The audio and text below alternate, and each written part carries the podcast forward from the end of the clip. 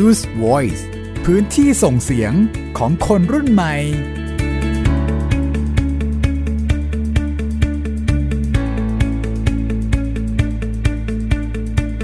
สวัสดีครับ สวัสดีค่ะ นี่คือ Use Voice ครับ พื้นที่ส่งเสียงของคนรุ่นใหม่ครับ อยู่กับยินทรณินเทพวงศ์ครับ มิวอัยดาสนศรีค่ะ กับ 2 เรื่องราวของคนรุ่นใหม่ที่ส่งมานะครับ ผ่านเรื่องราวที่น่าสนใจ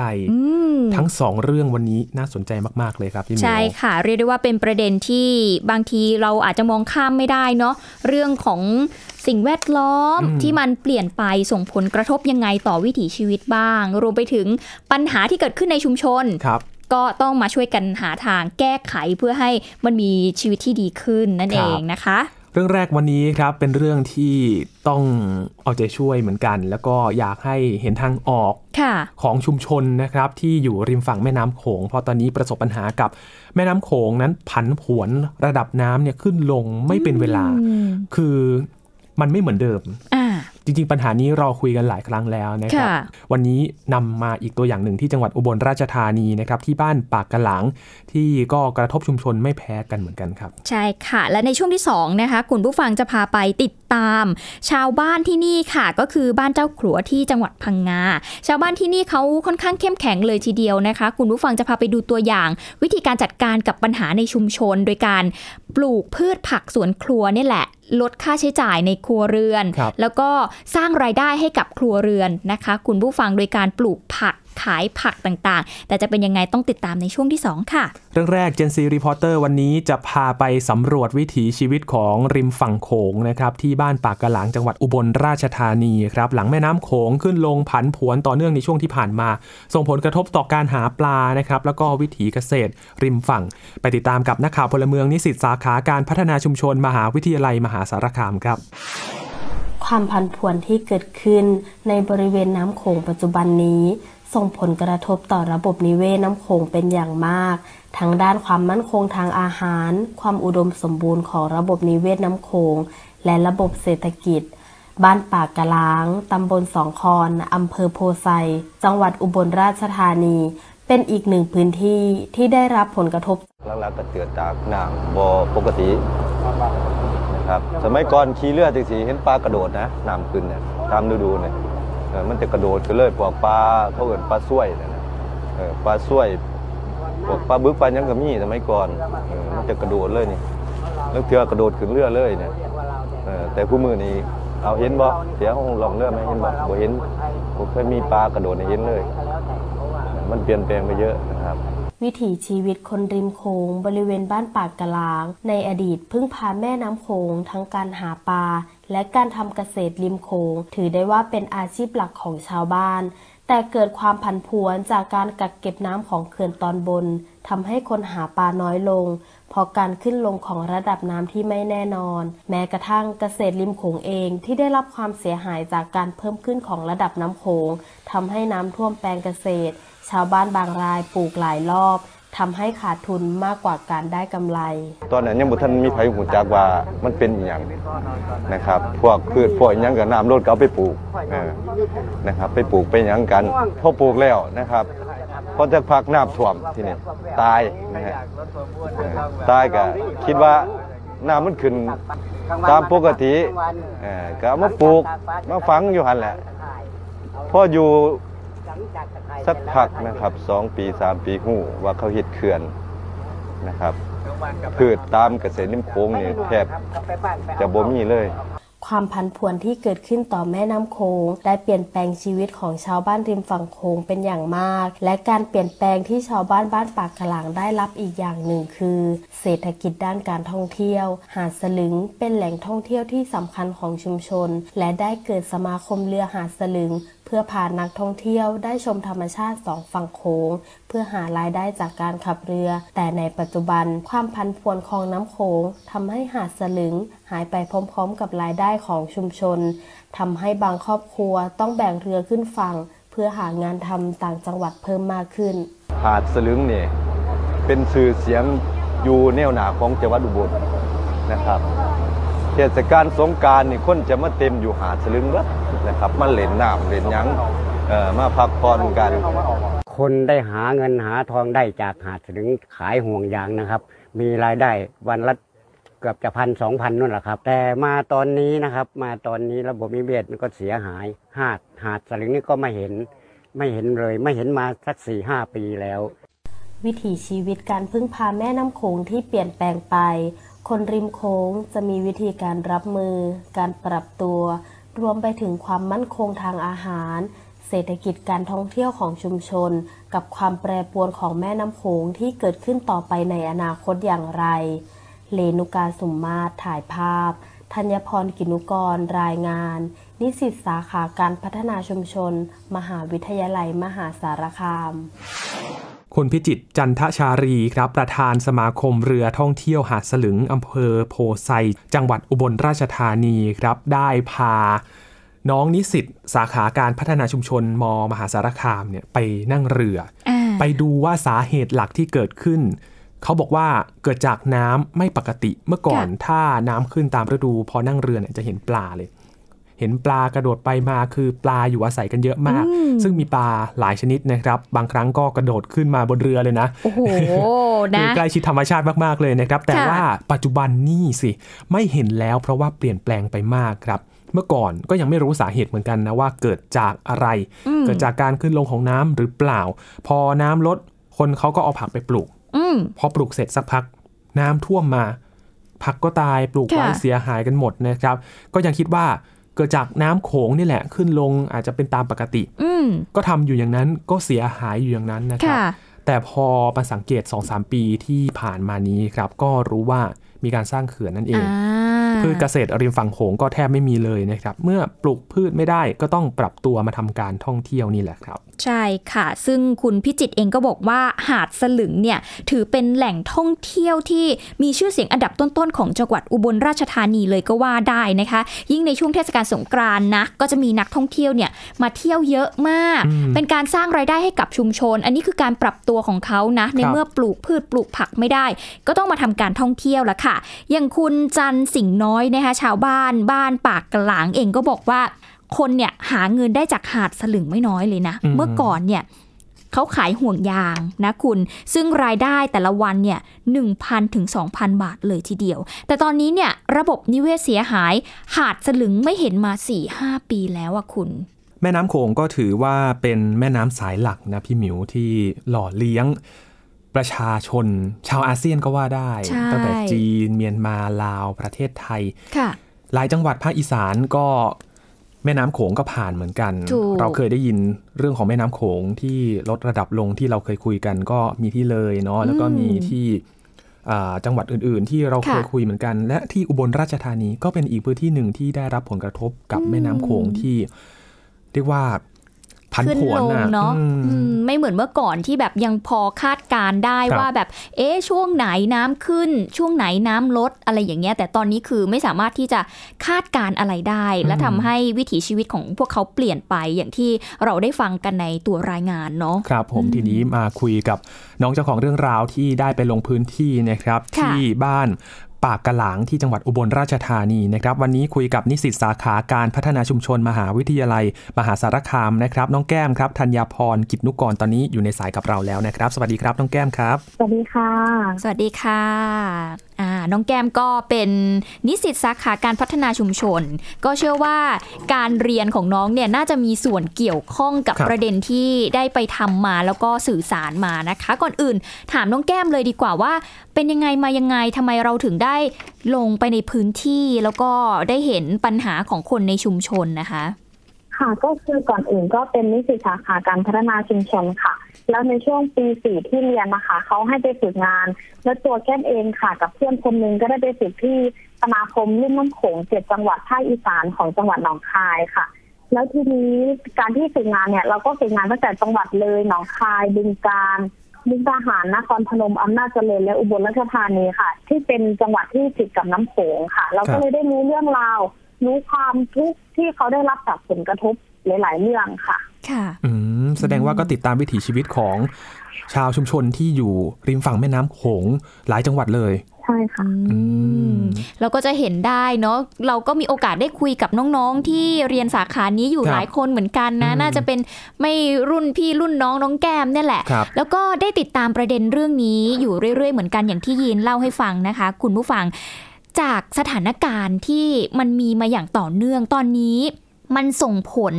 กระทบยังไงกับพื้นที่ที่น้องแก้มไปทำมาบ้างอะคะ อยากให้น้องแก้มแบบเล่าให้เราฟังหน่อย ค่ะ ก็คืออย่างที่ชาวบ้านเขาพูดนะคะ ว่าน้ำท่วมหน้าแรงน้ำแห้งหน้าฝนในส่วนของบ้านป่ากะลางนะคะ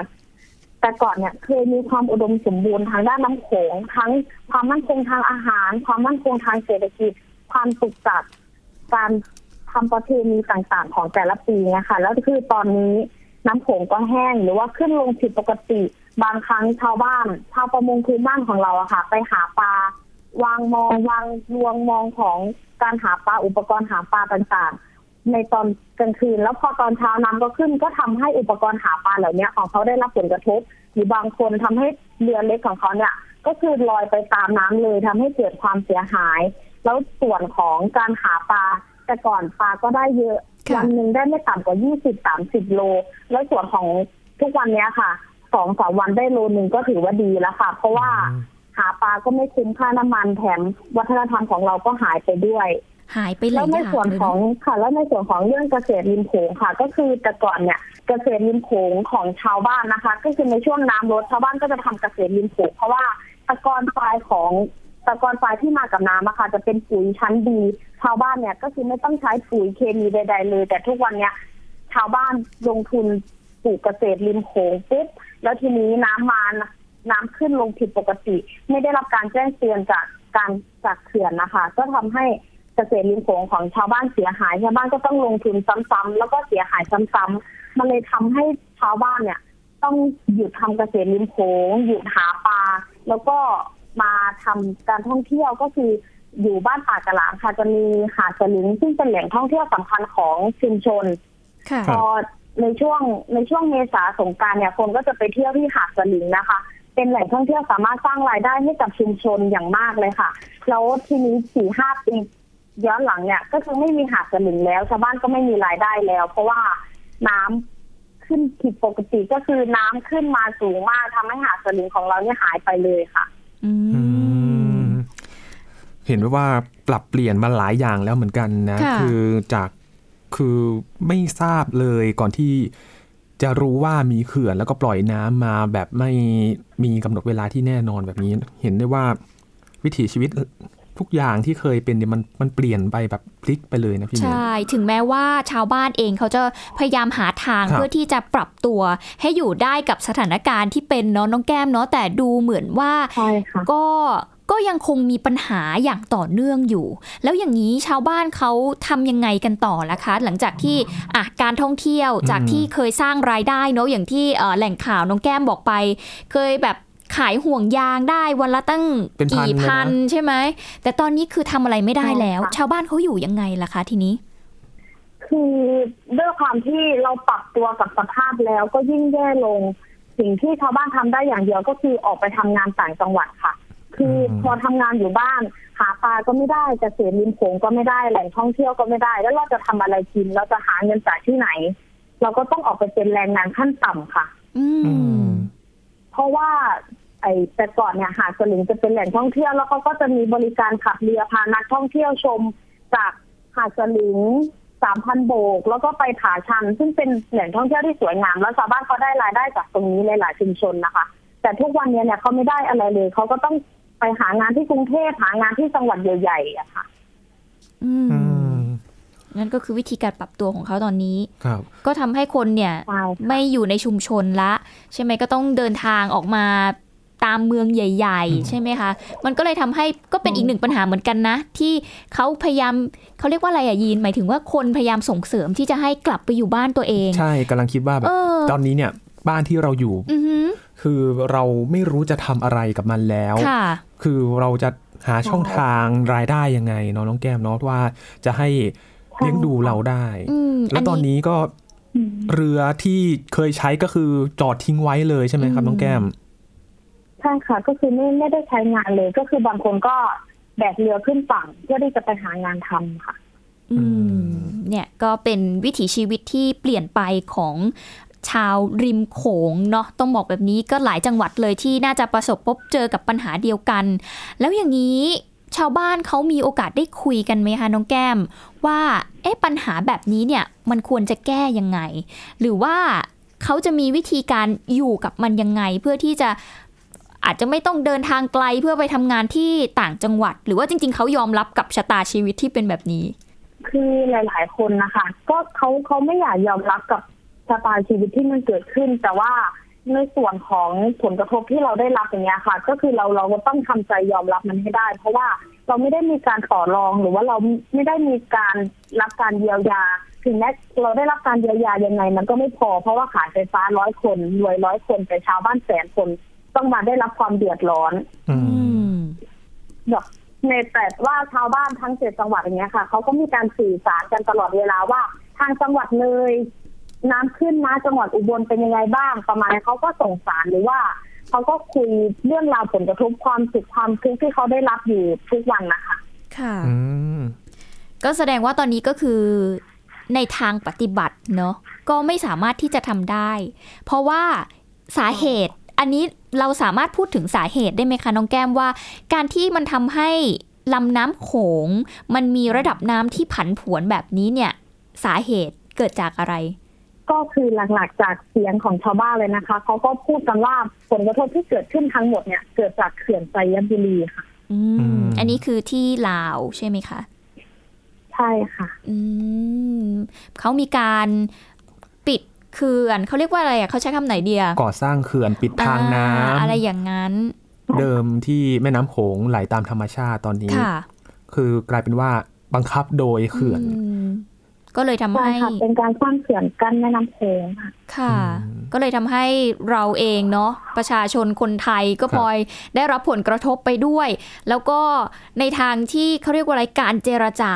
ก็อาจจะอืมเป็นไปได้ยากอยู่พอสมควรเนาะเพราะว่ามันเป็นเรื่องขันของการบริหารจัดการของฝั่ง เขาด้วยเหมือนกันอะไรอย่างเงี้ย คือเป็นเรื่องระหว่างประเทศไปแล้วด้วยอันนี้อืมก็เป็นเรื่องใหญ่เหมือนกัน แล้วจากการที่เราไปฝึกงานที่สมาคมลุ่มน้ำโขงเจ็ดครับจังหวัดใช่ไหมคะน้องแก้มไปฝึกงานเนี่ยใช่ค่ะ บทบาทหน้าที่ของสมาคมนี้ขององค์กรนี้ที่ได้เข้าไปทำงานกับอืมชุมชน ไปดูวิถีชีวิตที่มันเปลี่ยนไปแบบนี้ มีแนวทางในการช่วยเหลือพวกเขาไหมคะหรือว่ามีแนวทางการทำงานกับชาวบ้านยังไงบ้าง ก็คือทางสมาคมที่แก้ได้ไปฝึกงานนะคะเขาก็จะเป็นสมาคมที่คอยรับเรื่องราวของชาวบ้านทั้งเจ็ดจังหวัดนะคะว่าชาวบ้านตรงนี้ได้รับผลกระทบยังไง ก็คือเล่าให้เราฟังหรือว่าแนวทางการแก้ไขคือตอนนี้เรากำลังทำงานร่วมกับกรมประมงค่ะว่า เราจะทำพื้นที่อนุรักษ์พันธุ์ปลาของแม่น้ำโขงเพื่อที่จะพอปลาโตขึ้นเนี่ย เราก็จะไปปล่อยในลำน้ำโขงเพื่อเป็นอาหารคืออย่างน้อยเราก็ สามารถทำเรื่องเล็กๆได้ค่ะ แต่ว่าเราไม่สามารถแก้ไขให้มันน้ำโขงกลับมาเหมือนเดิมได้ แต่เราก็ค่อยๆที่จะพัฒนา ค่อยๆที่จะปรับตัวให้เข้ากับผลกระทบที่เกิดขึ้นได้ค่ะ อืมอืมเหมือนกับต้องหาแนวทางหรือว่าวิธีการรับมือ โดยการดึงเอาหน่วยงานต่างๆ เข้ามามีส่วนเกี่ยวข้องครับเนาะ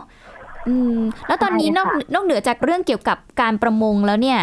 มันยังมีเรื่องอื่นๆ อีกไหมคะที่เราทำงานหรือว่าช่วยเหลือชาวบ้านยังไงบ้าง ก็ตอนนี้เรากำลังรวบรวมชาวบ้านนะคะ ว่าเราจะทำเราจะแก้ไขกันยังไงดี คือตอนนี้อยู่ระหว่างการพูดคุยแล้วก็ปรึกษาหารือกันอยู่ค่ะ ยังไม่มีข้อสรุปว่า เราจะไปเน้นทางไหนหรือว่าเราจะแก้ไขยังไงบ้างค่ะ อือืมมตอนนี้ก็ต้องดูหลาย ๆ ทางเนาะค่ะแล้วก็เหมือนกับว่าใช่กำลังค่ะ รวบรวมอยู่ว่าจะมีทางออกอะไรก็เป็นการคุยกันก่อนใช่ไหมครับ น้องแก้มตอนนี้ ใช่ค่ะ ตอนนี้กำลังอยู่ระหว่างการปรึกษาหารือกันอยู่ค่ะ อืมนะตอนนี้ก็ถือว่าเป็นเรื่องใหญ่ ระหว่างค่ะจังหวัดเลยก็ว่าได้นะถูกยินรู้สึกแบบนั้นว่ามันได้รับผลกระทบจากอย่างที่น้องแก้มบอกเจ็ดจังหวัด อืม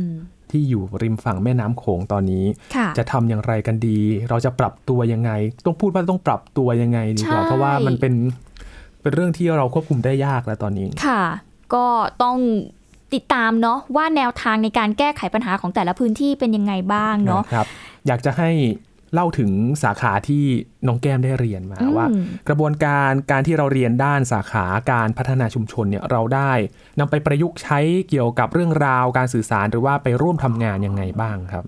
ค่ะก็คืออย่างตัวแก้นเองเรียนสาขาการพัฒนาชุมชนคือ เราได้ลงพื้นที่กับชุมชน ตั้งแต่ปีหนึ่งตั้งแต่เราเรียนครั้งแรกเนี่ย มันก็เลยเป็นการปรับตัวได้ง่ายว่าสิ่งที่เราจะคุยกับชุมชนแนวทางการได้ข้อมูล การสอบถามหรือว่าการอยู่กับชุมชนเนี่ย เราต้องอยู่ยังไง เราต้องมีแนวทางการ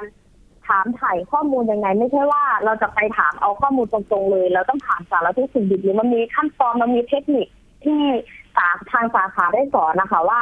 เราอยู่ชุมชนเนี้ยเราจะได้เราอยากได้ข้อมูลก้อนนี้ เราต้องพูดยังไง หรือว่าเราอยากได้ข้อมูลขั้นที่สูงกว่า เราต้องปรับตัวให้กับชาวบ้าน เรียนรู้วัฒนธรรม เรียนรู้การเป็นอยู่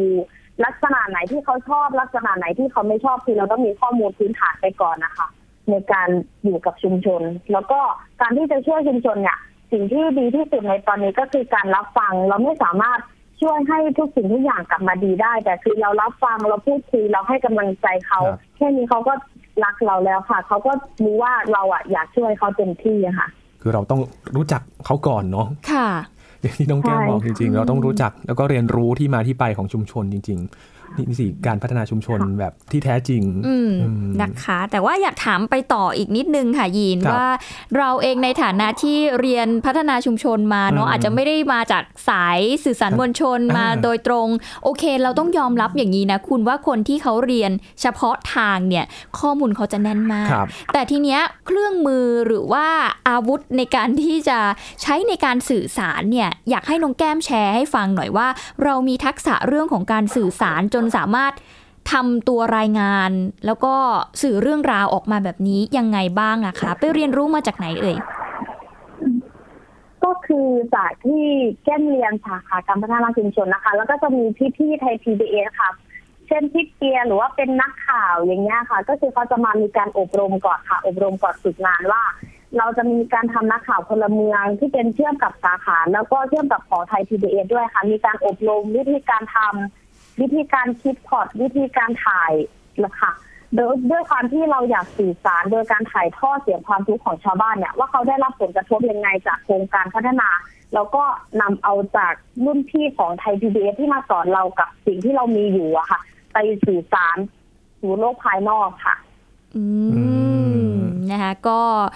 เป็นอีกหนึ่งกลุ่มเนาะที่เรียกว่าเป็นผลผลิตของไทย PBS ด้วยเหมือนกันที่พยายามพัฒนาตัว พลเมืองนะคะให้ครับสามารถที่จะสื่อสารได้ด้วยตัวเองครับเนาะแล้วก็น้องๆเองเนี่ยก็เป็นคนที่อยู่กับข้อมูลอยู่แล้วอยู่กับเรื่องราวของวิถีชีวิตชาวบ้านอยู่แล้วนะคะ เพียงแค่ไปติดอาวุธให้นิดหน่อยครับไปติดเครื่องมือให้นะคะช่วยในการสื่อสารแล้วน้องแก้มก็สามารถทำได้เห็นไหมอื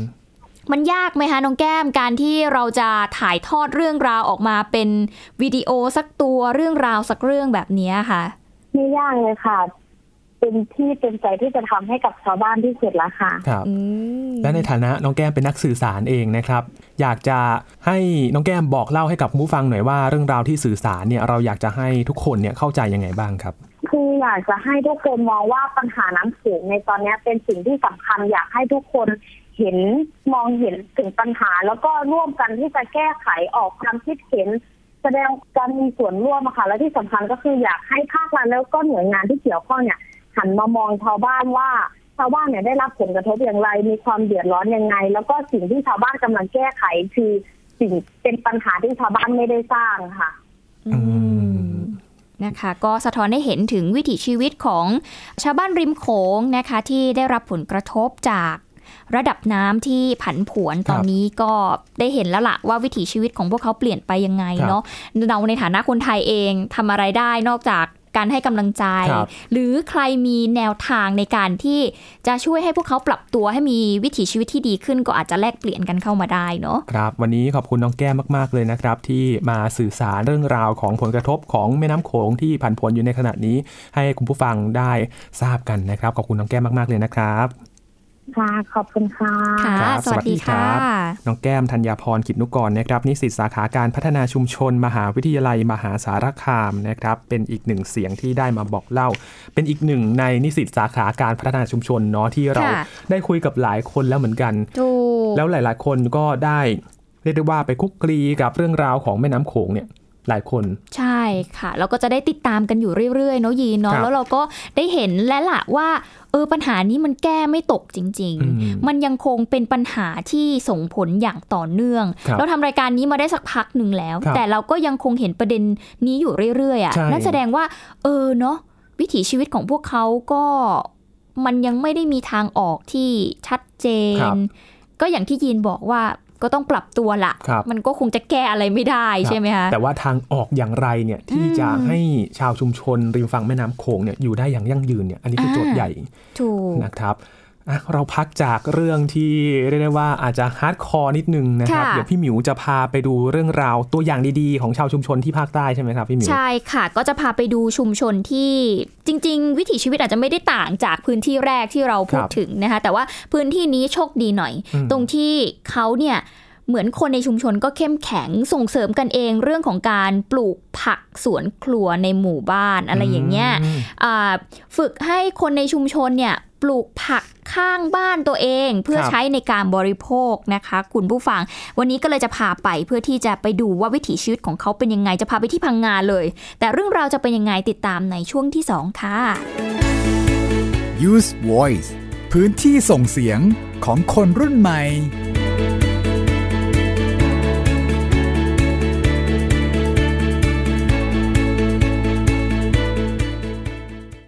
เพียงแค่มีสมาร์ทโฟน ก็ฟังได้ Thai PBS Digital Radio สถานีวิทยุดิจิทัลจากไทย PBS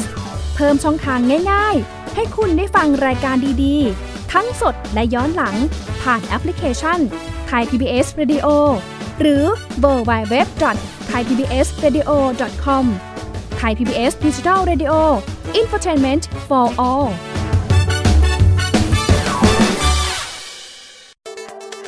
อัปเดตสถานการณ์รอบโลก ประเทศจีนนี่เราทราบกันดีนะคะว่าเป็นประเทศที่จะมีปัญหาเรื่องความสมดุลของประชากร คนที่ได้รับความสนใจจากวิกฤตในครั้งเนี้ยก็คือนายกรัฐมนตรีนิวซีแลนด์ เรื่องราวสีสันจากต่างแดน ก็มีช่อง YouTube เป็นของตัวเองใช้ชื่อว่าครัวคุณยาย โรงพยาบาลเพื่อดูแล ช้างเหล่านี้ที่เมืองมัทุราค่ะที่รัฐอุตตรประเทศ จะมีภารกิจก็คือส่งนักบินอวกาศผู้หญิงล้วนอืมๆออกค่ะไปทำภารกิจหน้าต่างโลก โดยทีมข่าวต่างประเทศไทย PBS ทุกวันจันทร์ถึงศุกร์ 12 นาฬิกา ทางไทย PBS ดิจิทัล Radio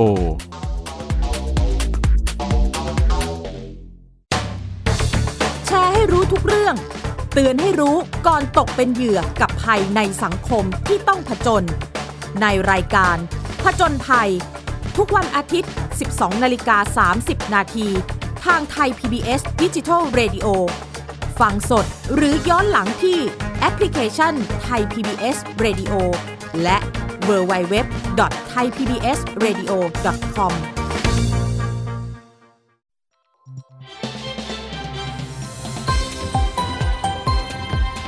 คุณกำลังรับฟังไทย PBS ดิจิทัล Radio วิทยุข่าวสารสาระ เพื่อสาธารณะและสังคม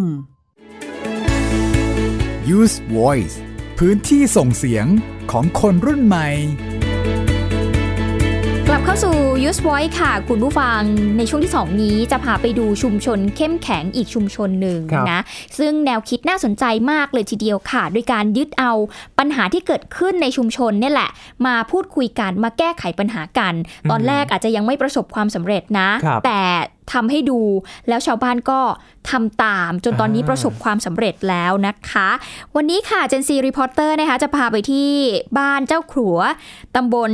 คลองเคียนอำเภอตะกั่วทุ่งจังหวัดพังงาค่ะ ชุมชนที่นี่เขาก็มีการส่งเสริมปลูกพืชผักสวนครัวเอาไว้บริโภคกันในครัวเรือนนะนะคะ เพื่อที่จะลดค่าใช้จ่ายต่างๆ ที่เกิดขึ้นครับแล้วก็เพิ่มรายได้ และนอกจากนี้ยังสร้างสุขภาพที่ดีในชุมชนด้วย เราจะไปติดตามเรื่องนี้ค่ะ กับคุณสุนิสากลองสวัสดิ์ค่ะ จากวิกฤตสู่โอกาส ด้วยพลังการรวมกลุ่ม สภาผู้นำชุมชนทำให้ชุมชนบ้านเจ้าขรัวตำบลคลองเคียนอำเภอตะกั่วทุ่ง จังหวัดพังงา เป็นชุมชนหนึ่งที่หันมาทำโครงการเศรษฐกิจพอเพียง ปลูกพืชผักสวนครัวเพื่อบริโภค ลดค่าใช้จ่ายเพิ่มรายได้ให้กับครัวเรือน ในหมู่บ้านนะคะมีปัญหาเรื่องหนี้สินค่ะ หางบประมาณมาแล้วก็ให้ชาวบ้านปลูกผักกัน บางคนก็ว่าเออไม่มีที่จะปลูกนะ บอกว่าข้างบ้านก็ปลูกได้ที่จะมากมากอะที่เป็นกลุ่มใหญ่ ๆ มันจะไม่ค่อยมีที่ แล้วก็ให้ปลูกข้างบ้าน แล้วก็ซื้อเมล็ดพันธุ์ผักให้เขาทีแรกอะค่ะ มีในสวนก็มีบ้างอะเล็กน้อยค่ะ แต่ส่วนมากจะปลูกข้างบ้านปลูกไว้กินเองแล้วก็ขยาย ให้เขาปลูกเยอะๆใส่ถุงพลาสติกที่เหลือใช้หรือว่าของที่เหลือใช้ตามในหมู่บ้านนะคะ บางครั้งก็กินไม่หมดค่ะเลยก็เอาไปขาย จะเป็นคนรับไปขายเองค่ะ ขายในตลาดบ้างในสามโลบ้างออกบูธบ้าง แล้วก็ถ้ามากมากจะส่งเข้าภูเก็ตสภาผู้นำชุมชนเนี่ยค่ะ ต้องเข้มแข็งอะค่ะแล้วก็จะได้ไปขยายฟาร์มได้รู้ข่าวข่าวเมื่อทุกคนในชุมชนให้ความสำคัญกับการปลูกผักไว้บริโภคเอง ไม่เพียงแค่ ลดค่าใช้จ่ายในครัวเรือนลงเท่านั้น ทุกคนในชุมชนยังมีสุขภาพดีขึ้นอีกด้วย ผักปลอดสารพิษ แล้วก็โรคภัยที่จะมีมารุมมามันก็จะลดน้อยลงค่ะ การที่เราชาวบ้านเขา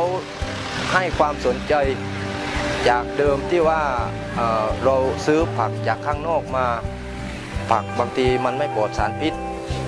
มันก็มีโรคภัยเกี่ยวกับเด็กเกี่ยวกับผู้สูงวัย โครงการนี้เข้ามาเขาก็เข้ามา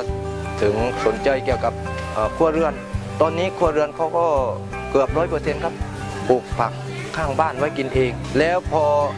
ได้มาสัมผัสเกี่ยวกับการปลูกผัก กินเองก็มองดูแล้วคือมันสุขภาพมันก็ดีขึ้น พอได้มาขยับกายได้มาออกกำลังกายเพิ่มเออมันก็เลยเพิ่มประสิทธิภาพให้กับในชุมชน คนในชุมชนตอนนี้ไม่ว่าเด็กไม่ว่าวัยผู้ใหญ่วัยผู้สูงอายุเขาก็มีสุขภาพที่ดีขึ้นครับ เมื่อความเป็นอยู่ที่ดีขึ้นของคนในชุมชนเกิด ก็นำมาสู่สุขภาพที่ดี เพราะผลิตอาหารที่ดี มีรายได้ที่ดี ความมั่นคงในชีวิตก็ไม่หายไปไหน ด้วยพลังของคนในชุมชน สุนิสากองสวัสดิ์นักข่าวพลเมืองรายงาน ค่ะแล้วก็ประธานกลุ่มเศรษฐกิจพอเพียงบ้านเจ้าขลัวนะคะ คุณผู้ฟังคุณซาฟิยะเสริมกิจนะคะ เธอก็บอกว่าในหมู่บ้านเนี่ยมีปัญหาเรื่องหนี้สินครับก็เลยให้ชาวบ้านเนี่ยปลูกผักกินกันเองอืมนะแต่ว่าบางคนเนี่ยไม่มีที่ดินที่จะปลูกไงคะก็เลยบอกว่าอะปลูกข้างบ้านก็ปลูกได้ครับนะคะโดยเขาเนี่ยแหละเป็นคนไปซื้อเมล็ดพันธุ์ให้ ซึ่งการปลูกเนี่ย บางคนก็ปลูกแบบเป็นสวนก็มีนะ ก็ขยายพื้นที่กันไปเองนะคะ ส่วนมากเนี่ยปลูกข้างบ้านเอาไว้กินเอง แล้วก็มีปลูกมากขึ้น จนสามารถนำไปขายได้ โดยเธอเนี่ยแหละเป็นคน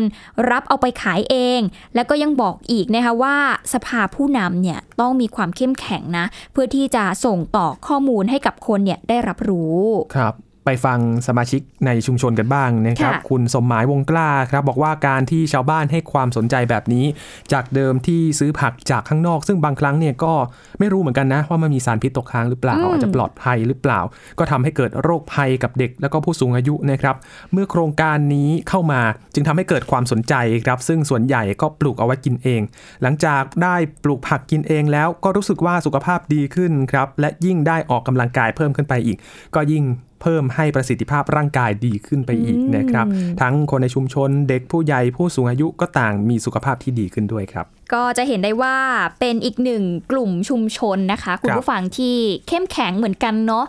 เริ่มจากประธานกลุ่มเลยอืมลงทุนแบบซื้อเมล็ดพันธุ์ให้เองเลย เพราะว่าอยากจะส่งเสริมให้คนในชุมชนเนี่ยหันมาปลูกผัก เองครับเออก็เป็นอีกหนึ่งชุมชนที่เรียกได้ว่าเป็นตัวอย่างที่ดีเลยนะคะ แล้วก็เห็นถึงความเข้มแข็งอีกแล้วเนาะครับซึ่งแน่นอนวันนี้อย่างที่เราบอกไปว่าน้องเมย์น้องเมย์เนี่ยสัปดาห์ที่แล้วเราก็มีโอกาสได้คุยกับน้อใช่งแต่ว่าชุมชนกีฬาใช่เป็นชุมชนกีฬาเข้มแข็งนะคะ แต่ครับว่าวันนี้เราจะมาดูชุมชนที่เรียกได้ว่าส่งเสริมเรื่องของการปลูกผักสวนครัวเอาไว้บริโภคในครัวเรือนเนี่ยครับเป็นยังไงนะคะ ตอนนี้น้องเมย์อยู่ในสายกับเราแล้ว สวัสดีค่ะ สวัสดีครับ สวัสดีค่ะ ค่ะ น้องเมย์สุนิสากลองสวัสดิ์นะคะ วันนี้มาคุยกันอีกแล้วเนาะค่ะวันนี้มาสายก็เรียกว่าสายเกษตรได้ไหมอ่าเออประเด็นเกี่ยวกับเกษตรครัวเรือนเนาะก่อนอื่นเลยถามน้องเมย์ว่าเป็นยังไงมายังไงได้ไปลงชุมชนนี้อะคะก็คือสืบเนื่องมาจากทำของบ้านทุกสมภารนี่ไหมคะที่ภูเก็ตครับก็จะเป็นก็คือได้ทราบข้อมูลจากเครือข่ายเขาจะเป็นเครือข่ายกันนะคะ อืมเหมือนแบบรู้จักกันในแบบเนี้ยค่ะ ก็คืออาเขาจะ เหมือนกับการแลกเปลี่ยนเหมือนกับของผู้สมภารเขาจะทำเกี่ยวกับกีฬาแล้วก็มีมีทำเกษตรทำเศรษฐกิจพอเพียงเหมือนกัน ก็จะแบบไปดูในพื้นที่ใกล้เคียงก็คือบ้านเจ้าขลัวอยู่ใกล้กันค่ะก็ภูเก็ตพังงาค่ะอืมแล้วก็ไปตามต่อ ค่ะ ก็ได้ตามไปด้วยลงพื้นที่ด้วยอืมไปดูแล้วก็ได้ไปเห็นเกี่ยวกับการทำเศรษฐกิจพอเพียงค่ะ ก็เกิดความสนใจ เพราะว่าก็จะมีที่ที่มาที่ไปที่น่าสนใจอยู่ค่ะอ่าครับพูดอย่างนี้ก็บอกเราเลยละกันว่ามันน่าสนใจยังไงใช่เนาะที่บ้านเจ้าขลัวเนาะค่ะ บ้านเจ้าขัวเนี่ยค่ะ ก็คือเหมือนกันเลยเหมือนกับผู้สมภารตรงที่ว่าเขาจะทำเศรษฐกิจพอเพียงเหมือนกันค่ะ แต่เนี้ยค่ะเขาเขาจะมีโครงการอยู่สามโครงการหลักๆ ก็คือโครงการแรกก็จะทำเศรษฐกิจพอเพียง แต่ว่าในที่นี้ขอคุยเรื่องเศรษฐกิจพอเพียงก่อนนะคะครับผมก็คือเขาจะเกิดจากคนในชุมชนเนี่ยค่ะ เขาจะทำเกษตรกรเป็นส่วนใหญ่ก็คือทำสวนยางพารา แล้วก็อาจจะมีประมงแทรกมาบ้าง แต่ว่าส่วนใหญ่เขาจะทำเกี่ยวกับการทำสวนซะส่วนใหญ่ค่ะเกิดการเศรษฐกิจเขาตอนนี้ค่ะ ย่ำแย่ตกต่ำอืมก็คือคนในชุมชนนะคะก็จะเป็นหนี้เพิ่มมากขึ้นจากเมื่อก่อน เขาก็เลยคิดวิธีหาแนวทาง การแก้ไขทำให้คนในชุมชนได้ลดค่าใช้จ่ายในเรื่องของการรับประทานอุปโภคบริโภค เขาก็เลยคิดการทำเศรษฐกิจพอเพียงขึ้นมาทำเศรษฐกิจครัวเรือนปลูกผักข้างบ้าน พืชผักสวนครัว แต่ว่าแต่ว่าแรกๆอะค่ะ มันจะมีคำว่าแต่ด้วยอ่าแรกแรกแรกแรกๆนี่เหมือนเหมือนเขาคิดขึ้นมา แล้วก็คนในชุมชนเขาไม่เข้าใจอืมไม่เข้าใจว่าเฮ้ยทำไมต้องทำเศรษฐกิจพอเพียงมันทำยังไงเหรอทำไม่เป็น ก็คือเขาก็ทำสวนยางกันเนาะครับเขาไม่ได้รู้จักการเศรษฐกิจพอเพียงอะไร แล้วเมื่อคนในชุมชนไม่เข้าใจก็ไม่ได้ทำอืมเสร็จทีนี้เขาก็จะมีเชิญวิทยากรนู่นนี่นั่นมาเพื่อที่จะมาอธิบายให้กับชาวบ้านฟัง เป็นเหมือนเหมือนมีแกนนำอะค่ะ แกนนำของคนในชุมชน มาให้ไปเชิญวิทยากรมาให้ความรู้เรื่องเศรษฐกิจพอเพียงทำให้ชาวบ้านเข้าใจและก็สนใจ แต่ก็ยังมีปัญหาขึ้นมาว่า ไม่มีพื้นที่ที่จะเพาะปลูก ไม่มีแปลงที่จะต้องมาทำเศรษฐกิจพอเพียง ค่ะ เขาก็เลยคิดวิธีว่าน่าจะปลูกแบบ ใส่กระถาง หรือว่าใส่กะลามะพร้าวที่ว่าใช้แล้วอะค่ะทำมาปลูกเป็นกระถางต้นไม้ด้วย กระถางต้นกล้า ก็คือปลูกผักในวัสดุเหลือใช้ของที่อยู่ในชุมชนค่ะปลูกข้างบ้านเนี่ยค่ะ พอปลูกขึ้นมาปุ๊บก็นำมารับประทานนำมากินนำมาให้แบ่งปันกับคนข้างบ้าน บ้านนู้นมีพริกบ้านนี้มีถั่วฝักยาวบ้านนั้นมีผักกาดก็จะแบ่งปันกันค่ะ แล้วก็เมื่อเหลือกินเหลือใช้แล้วก็จะนำไปขายนำไปขายก็คือ คนในชุมชนนี่แหละค่ะ เป็นคล้ายๆ กับพ่อค้าคนกลาง อ่านำรถมารับ แล้วก็เอาไปขายที่ภูเก็ตอื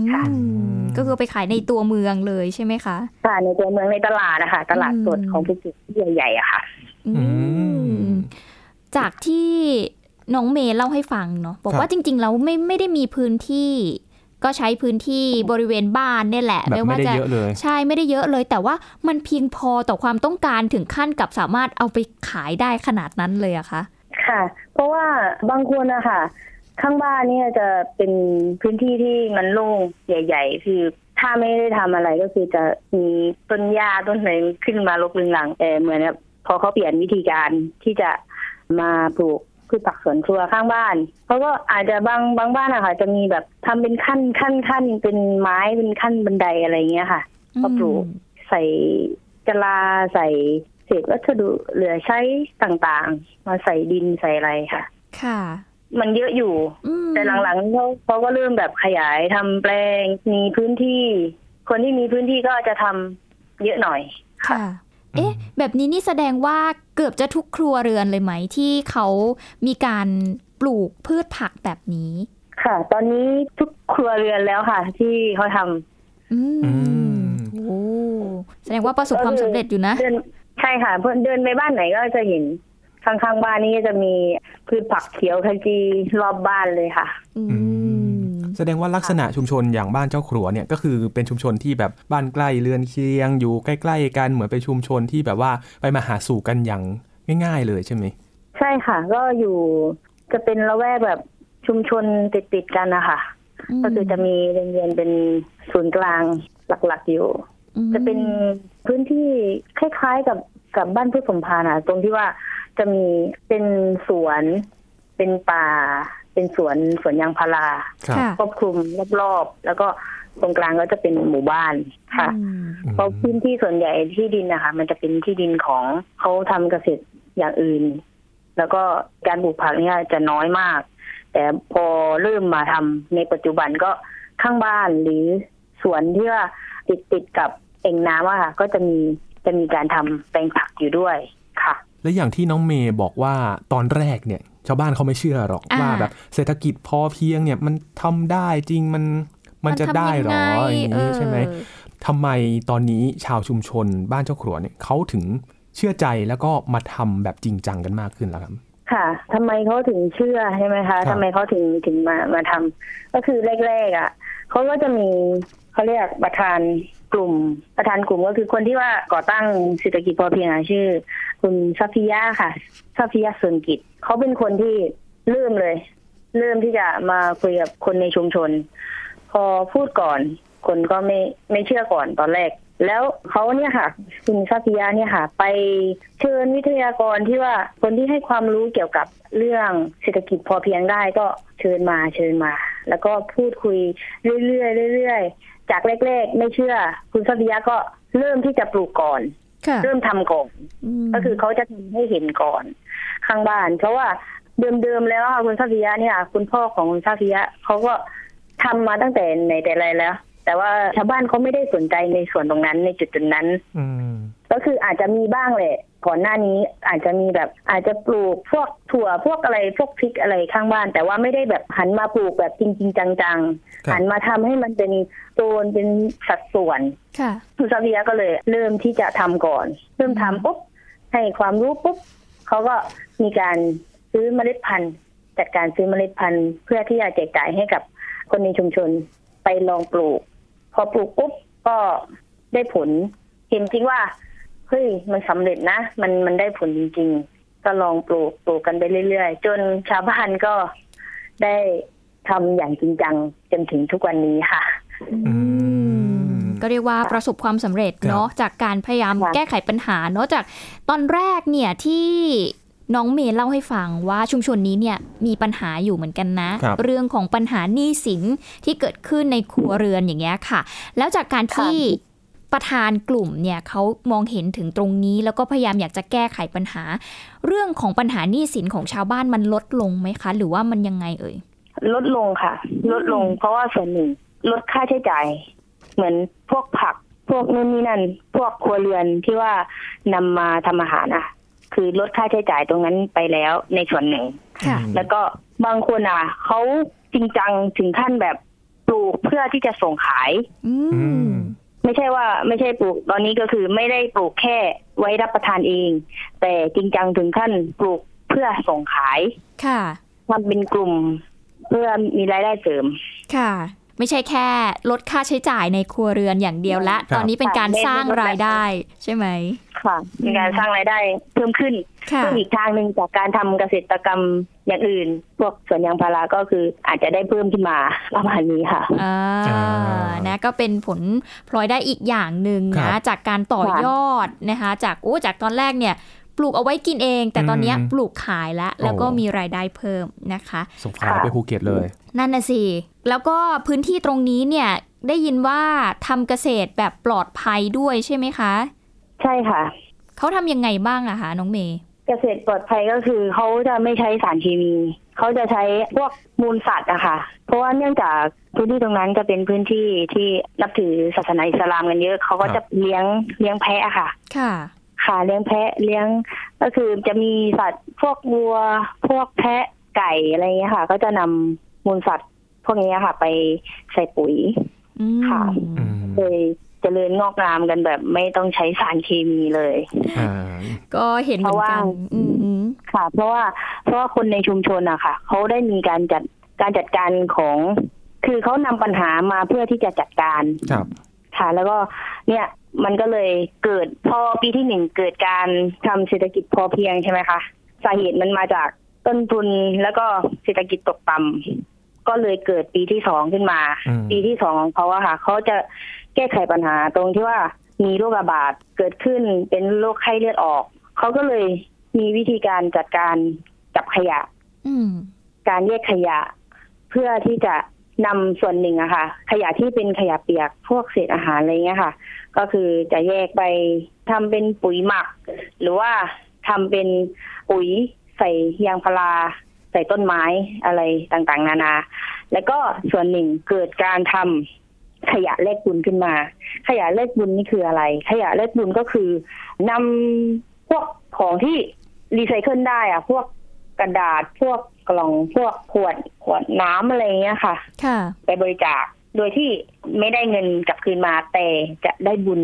ก็คือเงินที่ไปขาย พวกเนี้ยค่ะ ขยะรีไซเคิลเนี่ยค่ะ ก็จะนำไปเข้าในมัสยิดอืมไปสั่งให้กับมัสยิดทั้งหมดเลยค่ะอ่าค่ะนี่คือเป็นวิธีการแก้ไขจัดการปัญหาของ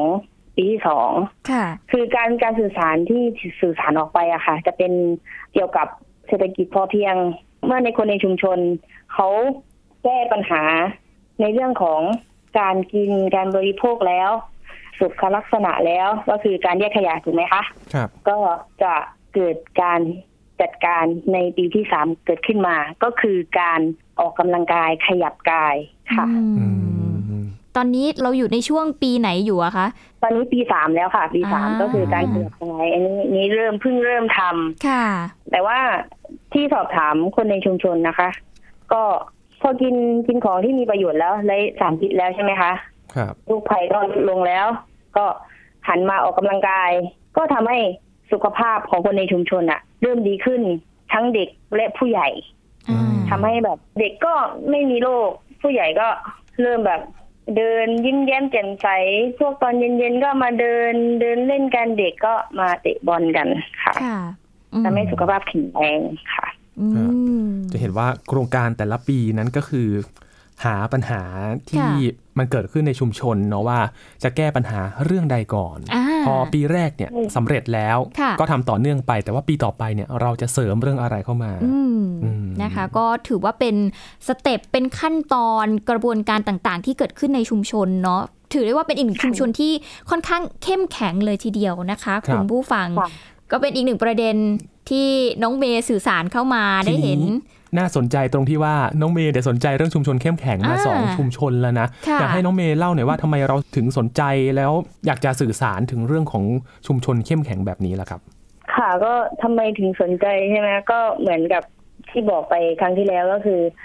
หาข้อมูลก่อนเกี่ยวกับผู้สมภารปุ๊บบ้านเจ้าขัวเนี่ยค่ะแล้วคือต่อยอดมาจากการไปลงพื้นที่ที่บ้านผู้สมภารเพราะว่า เราก็ได้ไปคุยกับผู้ใหญ่บ้านผู้ใหญ่บ้านไกรสอนนะคะเขาก็บอกว่าเนี่ย ถ้าน้องสนใจเรื่องชุมชนใช่ไหมเดี๋ยวพี่อะจะพาไปลงพื้นที่ อีกพื้นที่หนึ่งก็คือที่บ้านเจ้าครัว เพราะว่าเขาว่าค่ะ ได้มีการจัดที่จะไปดูพื้นที่ใกล้เคียง เพื่อที่จะเอาความรู้ตรงนั้นนะคะมาปรับปรุงในพื้นที่ของตัวเอง อืมแล้วเมย์ก็เลย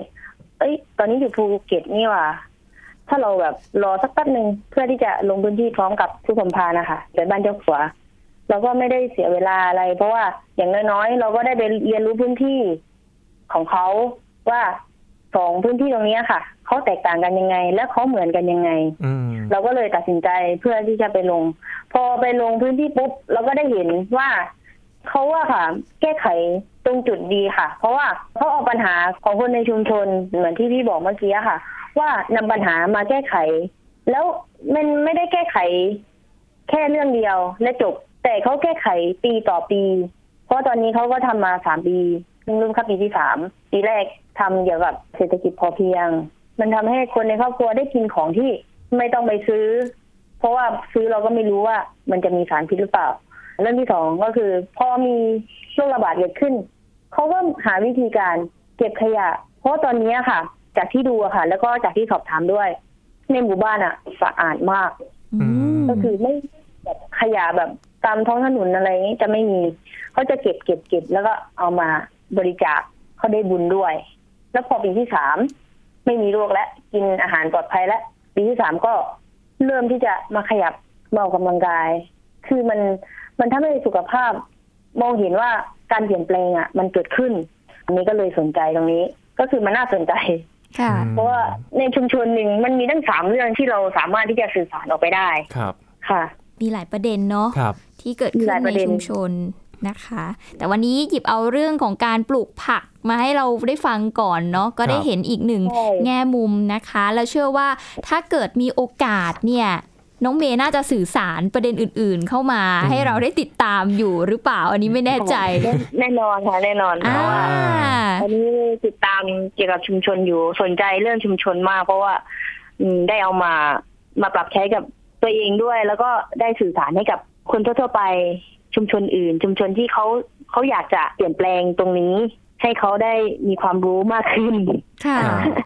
อ่าเป็นตัวอย่างให้กับ หลาย ๆ คนให้เป็นที่ตัวอยากอย่างจะเอาไปเนาะว่า เอ๊ะมันมันมีที่มันเห็นผลจริง ๆ แล้วนะอืมนะครับนะคะก็เป็นอีกหนึ่งเรื่องราวนะคะ ที่ได้ฟังจากน้องเมย์แล้วก็เชื่อว่าในอนาคตเราน่าจะได้คุยกันอีกเรื่อย ๆ เนาะถ้าเกิดเราได้เห็นประเด็นดีๆ แล้วก็มาแชร์กันต่อนะคะครับวันนี้ต้องขอบคุณน้องเมย์มากเลยค่ะขอบคุณมากนะครับ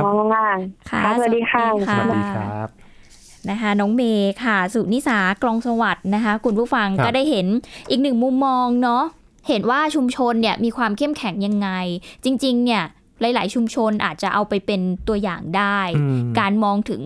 ปัญหา ซึ่งทุกวันนี้เนี่ยเชื่อว่าหลายชุมชนนะยีนไม่รู้ครับสิพี่หมิวอาจจะรู้สึกกับชุมชนตัวเองมั้งแบบต่างคนต่างอยู่ ดูห่างเหินดูเนาะห่างเหิน ใช้ชีวิตแค่เฉพาะครอบครัวของครับตัวเอง อะไรอย่างเงี้ยมันเลยทำให้บางครั้งเนี่ย ปัญหามันเกิดขึ้นในชุมชนครับมันไม่ได้ถูกแก้ไขอืมมันไม่ได้รับความสนใจ แล้วมันก็ยังเป็นปัญหาอยู่อย่างนั้น เราก็ยังคงบ่นแล้วก็กลุ้มใจกับมันอยู่อย่างนั้นน่ะนะครับทีนี้มันก็ต้องมีคนเริ่มแหละ ใช่ ที่จะต้องมาหยิบจับปัญหามาพูดคุยอะร่วมกันว่าเอาไหมแก้ไขไหมให้มันดีขึ้นไหมอย่างนี้คเนาะรับ คือเข้าใจแหละว่าคนเริ่มเนี่ยอือหือออาจจะ ยากหน่อยนะว่าใช่กว่าเขาจะหันมาเปลี่ยนแปลงอะไรสักอย่างหนึ่งนี่มันต้องใช้เวลาพอสมควรเลย แต่พอผ่านช่วงเวลานั้นไปนะพี่หมิว ก็จะเป็นความสุขเหมือนใช่บ้านเจ้าครัวนี่แหละค่ะนะครับกับ 2 เรื่องราวที่เรานำมาฝากคุณผู้ฟังกันในสัปดาห์นี้นะครับ ผ่านเสียงสะท้อนการสื่อสารของคนรุ่นใหม่ที่มาบอกเล่าให้คุณผู้ฟังในยูสไว้วันนี้นะครับ กับเรื่องราวของการเปลี่ยนแปลงของแม่น้ำโขงที่ค่ะ ต้องเอาใจช่วยกับอืมชาวริมฝั่งแม่น้ำโขงทั้ง 7 จังหวัดนะครับ ที่ตอนนี้ประสบปัญหาแล้วก็หาทางออกที่ยั่งยืนกันต่อไปค่ะและก็อีกตัวอย่างหนึ่งของความยั่งยืนก็คือชุมชน บ้านเจ้าครัวที่จังหวัดพังงานะครับค่ะได้เห็นตัวอย่างว่าการที่เราจะเริ่มทำอะไรสักอย่างหนึ่งอย่างการปลูกผักเนี่ยแบบอินทรีย์ด้วยนะ มันค่ะดียังไงแล้วมันส่งผลต่อชีวิตในชุมชนยังไงบ้างนะครับ ถ้าเกิดไม่เชื่อ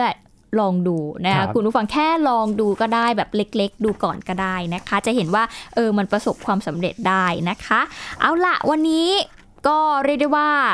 เต็มอิ่ม เต็มอิ่ม นะใครที่อยากส่งเรื่องราวมาพูดคุยกับเราก็ส่งมาได้นะคะ ทางแฟนเพจ Facebook ของไทย PBS Radio รวมไปถึงนักข่าวพลเมืองด้วยนะคะครับสื่อสารได้หมดเลยทุกช่องทาง ไม่ว่าจะเป็นวิดีโอหรือสื่อเสียงแบบเราก็ได้นะนะครับ ติดตามรายการกันได้ที่ www.thaipbsradio.com นะครับหรือว่าจะเป็นแอปพลิเคชัน Thai PBS Radio